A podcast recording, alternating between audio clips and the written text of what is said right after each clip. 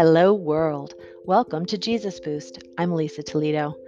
This week's episode is on perspective how to take a step back and look at things from a different, a bigger perspective. We all can admit life has gotten pretty complicated lately.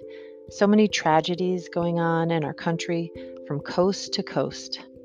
I want to complain, and I'm sure you do too. It's natural.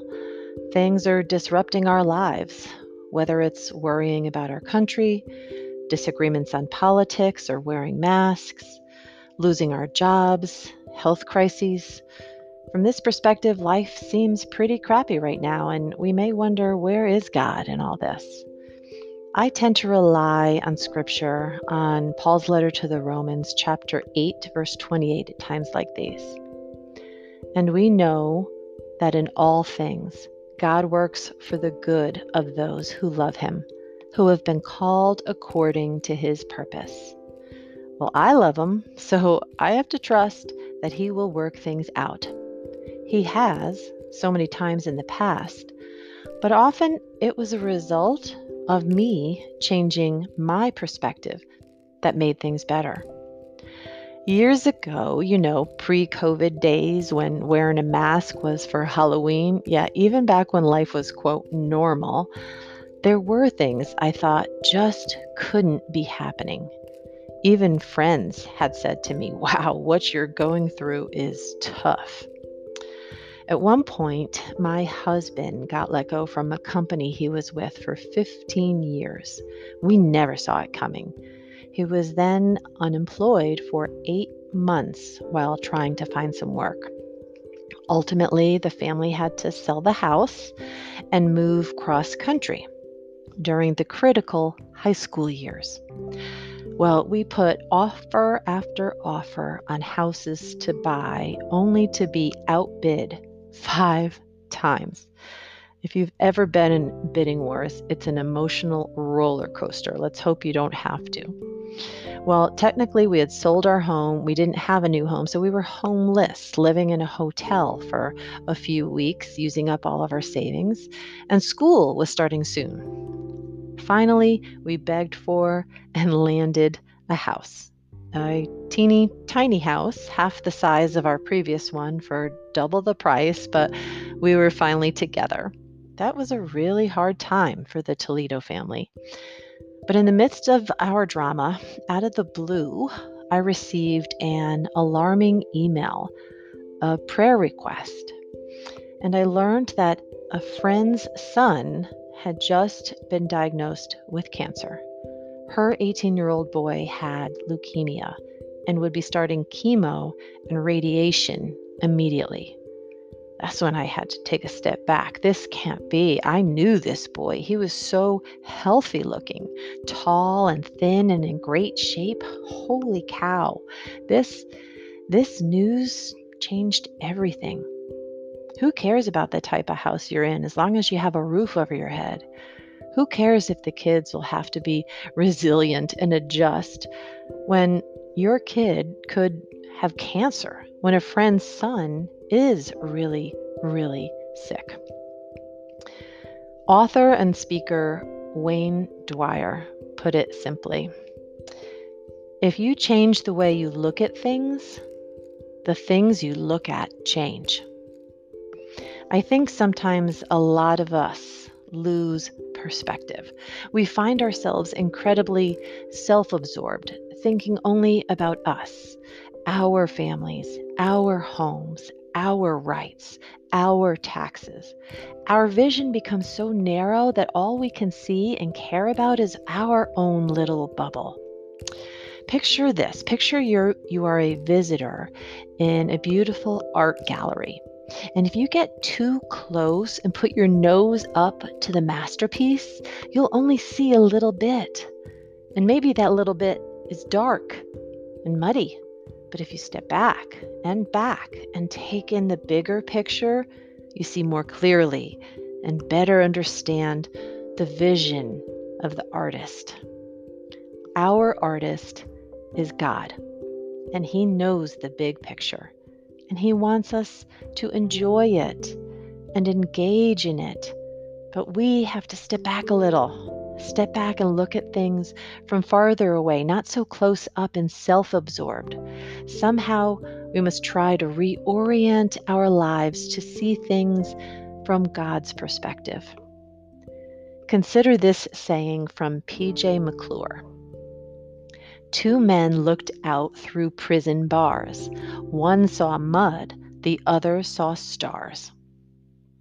This is the difference perspective makes. If we can try to step back and take a wider view, a godly view, and let God reveal His thoughts to us, we can get a different, a proper perspective on life. And one way to do that is through contemplating His Word. Again, Romans 8 28. And we know that in all things God works for the good of those who love him, who have been called according to his purpose. This was written by Paul as are 14 of the 21 letters in the New Testament. But consider what Paul went through as an apostle. He endured more trials and tribulations than any of us can even imagine. Paul lived through shipwrecks beatings, imprisonments, and death threats. Yet his letters are so encouraging. He literally sat in jail and saw the prison bars, but he saw the stars, and he calls us to do the same. He said this We do not lose heart. Though outwardly we are wasting away, inwardly we're being renewed day by day. For our light and momentary troubles are achieving for us an eternal weight of glory that far outweighs them all. That was in his second letter to the Corinthians, chapter 4, verse 16. Paul calls painful times light and momentary, even though he's in the middle of some of the worst torture and pain you could even imagine. He's put on an eternal perspective, looking forward to the beauty and joy and permanence that awaits him in heaven. And yes, everlasting joy awaits us also. But how do we get through some of these trials while we are in the midst of them? Well, one strategy is to take the perspective perspective, excuse me, of victor or victim. It's your choice. You choose what to fix your eyes on the mud or the stars. Think about this where were the eyes of Peter as he walked on the stormy waters of the Sea of Galilee? Where were they focused? At first, on the Lord, and he walked on water with confidence but when Peter took his eyes off of Jesus and looked at the wind and the waves, what happened? He began to sink. If you focus on the storm you're in, you will lose hope. You may give up. You'll be a victim. Fear, discouragement, being all stressed out and worried, those aren't signs of being focused on the Lord. Victors keep their eyes on the stars and on our Lord, towards the heavenly rewards of faithfulness, the deepening of a relationship with Christ, the better thing God will give in place of what you have lost, the taking on more of the character of Jesus by learning from trials. Victors. Victors don't complain life isn't fair. They understand that life is fair and impartial. Life does not care if you're rich or poor, if you're good or you're bad. It's going to rain and shine on everyone. Victors don't ask, why me? Why me? They ask about possibility. What can I learn from this? What is the next step? This is your boost from Jesus today to have a victor's perspective, to condition your mind to look for the seed of opportunity that is in every adversity, to turn those scars into stars, and to trust with complete certainty that you are not going it alone. Eugenia Price wrote this beautiful statement To anyone in any kind of suffering, Jesus Christ has earned the right to say, Come unto me. Bring your pain here to me. Together, we will find a way to make use of it. I am your Redeemer. We will not waste a single tear. Victim or victor? Why me, or what should I do next, Lord? The mud or the stars?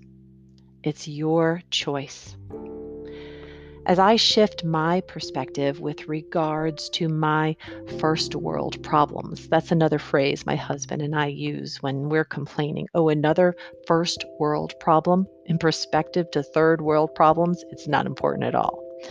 But as I shift my focus to a focus on what Jesus would do, then anger and self absorption melt away. And when I thought about this child's cancer and then the health of my beautiful babies, I found myself uttering words of thanks and praise. This is what God's words call us to do. In Paul's letter to the Thessalonians, chapter 5, verse 18, it says, Give thanks in all circumstances, for this is God's will for you in Christ. During difficulties, Start counting your blessings, giving thanks, and watch how your heart fills up again with peace and comfort and renewed strength. Through our most difficult challenges, we may think this is too much, it's, it's too hard. And we narrow in on what is happening to us, and it looks bleak and crummy. That doesn't mean that our powerful, loving Jesus has left us, or that God's big picture is dark and damaged. Just look at the beautiful artistry that God had planned for some who suffered greatly, but with a victor, not victim perspective. They th- survived and thrived. Born in Mississippi, to an unmarried maid and a coal miner, abused by a relative, pregnant at 14, but lost the baby soon afterwards. This single woman could have been a victim.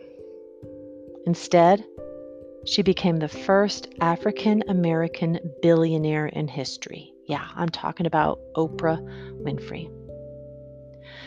Born in the backwoods of Kentucky, poor, illiterate for most of his childhood, lost his mom at age nine, learned to be a lawyer all on his own, married, and then lost three out of four of his children.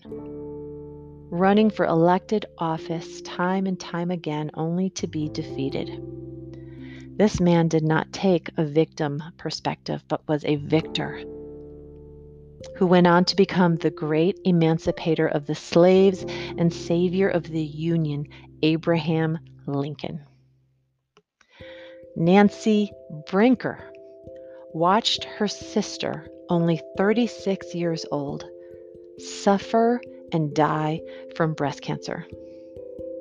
But with a what can I do from here attitude, she went on to found and lead a huge organization now called the Susan G. Komen Breast Cancer Foundation. Ordinary people can do extraordinary things. That doesn't mean there won't be hardships along the way, but it's up to you to choose your perspective victim or victor. Looking towards the stars, not the mud, focusing on the Lord, not the storm. After what happened this week at our nation's capital, I challenge each of us to peer through the eyes of Jesus. And how do you think he felt? Why do you think he felt that way? I imagine Jesus wept. Not just that a sacred building and property were destroyed, but that his children have turned against each other in such a way. All of one nation, proudly American, yet raging and hurting and destroying the bond of citizenry, of togetherness in the so called United States of America. I think we need to step back and to try to learn from this and grow. As much as Jesus is disappointed in our behavior, I imagine many more people have turned to him in prayer, asking for help for this country like they never have before. And that's good and righteous and something positive to focus on. I also believe that as much as our individual convictions fill us with passion, Jesus wants us to unite, to stop fighting, to love God and to love one another. We can do this, America. Like Paul teaches, giving thanks in all circumstances, counting our blessings, including our families and our freedom, and focusing on what is right, not just centering in on what is wrong with our country. Let's journey on with a hopeful and eternal perspective. Victor, not victim. And with Jesus, your Redeemer on your team, you are never alone. Like Peter, keep your eyes focused on Him and smile because the King of the universe is holding out His hand for you forever. Amen. Well, that's it for episode 14 of Jesus Boost. If you or someone you know might like this podcast, you can share this episode by clicking the three dots or the square share button on your screen. Subscribe to Jesus Boost on your favorite podcast platform. Check out JesusBoost.com for more information about me, my podcast episodes, and my blog posts on, coincidentally, Try His Perspective. Follow on Instagram at Jesus Boost Podcast and on Facebook at Be Strong Ministries. Have a great week. Be safe. Be love. Believe.